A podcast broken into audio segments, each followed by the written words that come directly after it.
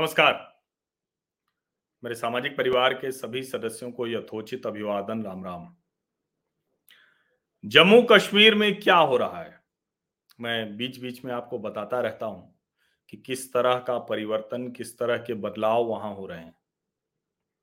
और जो ज़्यादा बड़ी कोशिश नरेंद्र मोदी सरकार की है, वो वहाँ जो कॉमन मैन है, कश्मीरी जो आम आदमी है, जम्मू कश्मीर का जो आम आदमी है, उसको कैसे ज़्यादा से ज़्यादा कश्मीर के, जम्मू कश्मीर के विकास में उसकी योजनाओं में शामिल किया जा सके? वहाँ कैसे नए नेता स्थापित किए जा सके?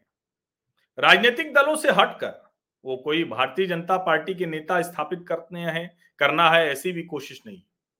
वो नेता हो, अपने जो गाँव के हों, अपने जो जिसको कहते हैं ना, कोई सेब के बागान वाला नेता है तो वो एक ही तरह के जो मोनोपोली वाले जो कमीशन एजेंट थे, वो ना हो। अलग अलग किस्म के नेता, पंचायत में, शहरों में, गाँव में, खेत वाले, ऐसे नेताओं को तैयार करने की कोशिश हो रही है।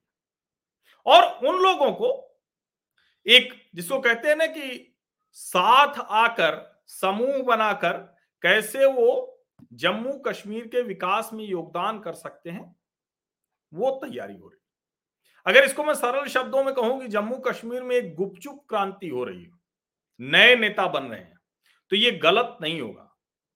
अभी आपने देखा जब जो डिस्ट्रिक्ट डेवलपमेंट काउंसिल्स के चुनाव हुए थे तो सब नई उम्र के लड़के लड़कियाँ आए हैं। भारतीय जनता पार्टी श्रीनगर में जीत जाती है। ऐसे ढेर सारे मतलब जहाँ कल्पना भी नहीं की जा सकती थी, वो भी सब हो रहा है। लेकिन अभी जम्मू कश्मीर में एक नए किस्म का जो बदलाव हो रहा है, वो सहकारिता आंदोलन के ज़रिए हो रहा है, सहकारी बैंकों के ज़रिए हो रहा है। प्रधानमंत्री नरेंद्र मोदी, और ये कोई छिपी बात नहीं है कि देश भर में सहकारी आंदोलन को नए सिरे से तैयार करने का काम सहकारिता मंत्री अमित शाह ने अपने जिम्मे लिया है। क्योंकि गृह मंत्री के तौर पर इतनी लाइमलाइट रहती है, इतनी चर्चा रहती है, इतना हल्ला हंगामा रहता है, खूब खबरें बनती है ना। तो सहकारिता वाली खबरें नहीं बनती। लेकिन एआईसीसी के सदस्य, उन्होंने लिखा, चिट्ठी लिखी सोनिया जी को कि देखिए, नहीं तो अमित शाह पूरे देश में जो सहकारिता आंदोलन है, उसके ज़रिए कांग्रेस को खत्म कर देंगे। कम्युनिस्ट भी बड़ी चिंता में है कि खत्म कर देंगे।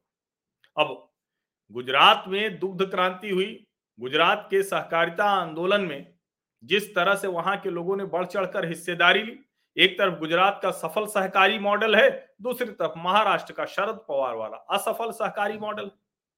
अब जम्मू कश्मीर में सहकारी बैंक, सहकारी समितियों के साथ जो वहाँ की सरकार है, उपराज्यपाल मनोज सिन्हा, उनके ज़रिए नरेंद्र मोदी और अमित शाह इस रणनीति पर काम कर रहे हैं कि वहाँ के लोगों को खेती में, हैंडीक्राफ्ट में, शुगर में, डेयरी में, टेक्सटाइल में, मछली पालन में, भंडारण में, खाद्य प्रसंस्करण में इस तरह की चीज़ों में शामिल किया जाए और वहाँ के जो छोटे मझोले किसान हैं, उनको ताकत दी जाए। अब ज़ाहिर है कि ये खबर तो नहीं बनेगी बहुत बड़ी, इस पर किसी की नज़र भी नहीं रहती। लेकिन वहाँ के नौजवानों को मुख्य धारा में शामिल करने के लिए ये बहुत बड़ी योजना है जिस पर भारत की सरकार काम कर रही है। अभी कितनी बड़ी योजना है, इसका आप अनुमान लगाइए। ये दो महत्वपूर्ण आंकड़े मैं आपके सामने रख रहा हूँ।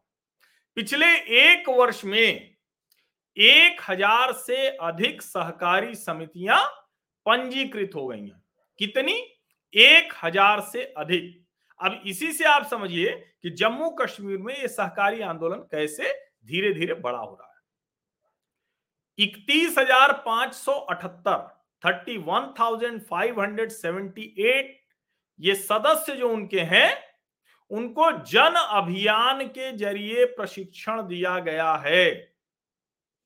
अब जो बैंक हैं, जो तीन सहकारी बैंक है वहाँ के, उनके ज़रिए 255 करोड़ इकहत्तर लाख दिए गए।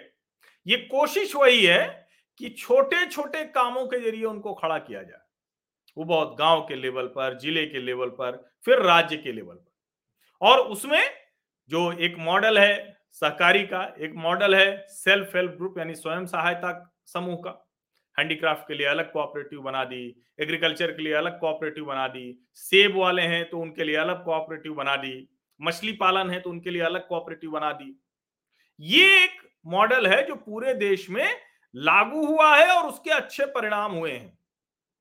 अब उसको जम्मू कश्मीर भी लागू कर रहा है। अब ज़ाहिर है, सरकार की योजनाएँ वो पहले से ही जम्मू को लेकर बहुत फोकस्ड हैं। अभी हरदीप सिंह पुरी श्रीनगर में थे तो उन्होंने बताया कि किस तरह से भारत सरकार की योजनाएँ 370 और 35 से खत्म होने के बाद वहाँ तेज़ी से चल रही। 25 नए राष्ट्रीय राजमार्ग की बात उन्होंने की जो वहाँ बन रहे हैं, ग्यारह करोड़ के। एक एमओयू साइन हुए हैं, तेरह करोड़ के।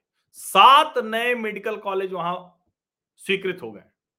मेडिकल की सीटें जो है वो 500 थी, अब वहाँ हज़ार हो गई अब दुनिया का सबसे ऊँचा रेलवे ब्रिज जो आ रहा है वो तो बन रहा है, उसको उन्होंने कहा, लेकिन वो तो पहले से बन रहा है। बारह लाख एलपीजी कलेक्शन वहाँ पीएम, कनेक्शन वहाँ पीएम उज्ज्वला के तहत दिए गए पचास हज़ार घर बना दिए गए हैं पीएम आवास योजना के तहत।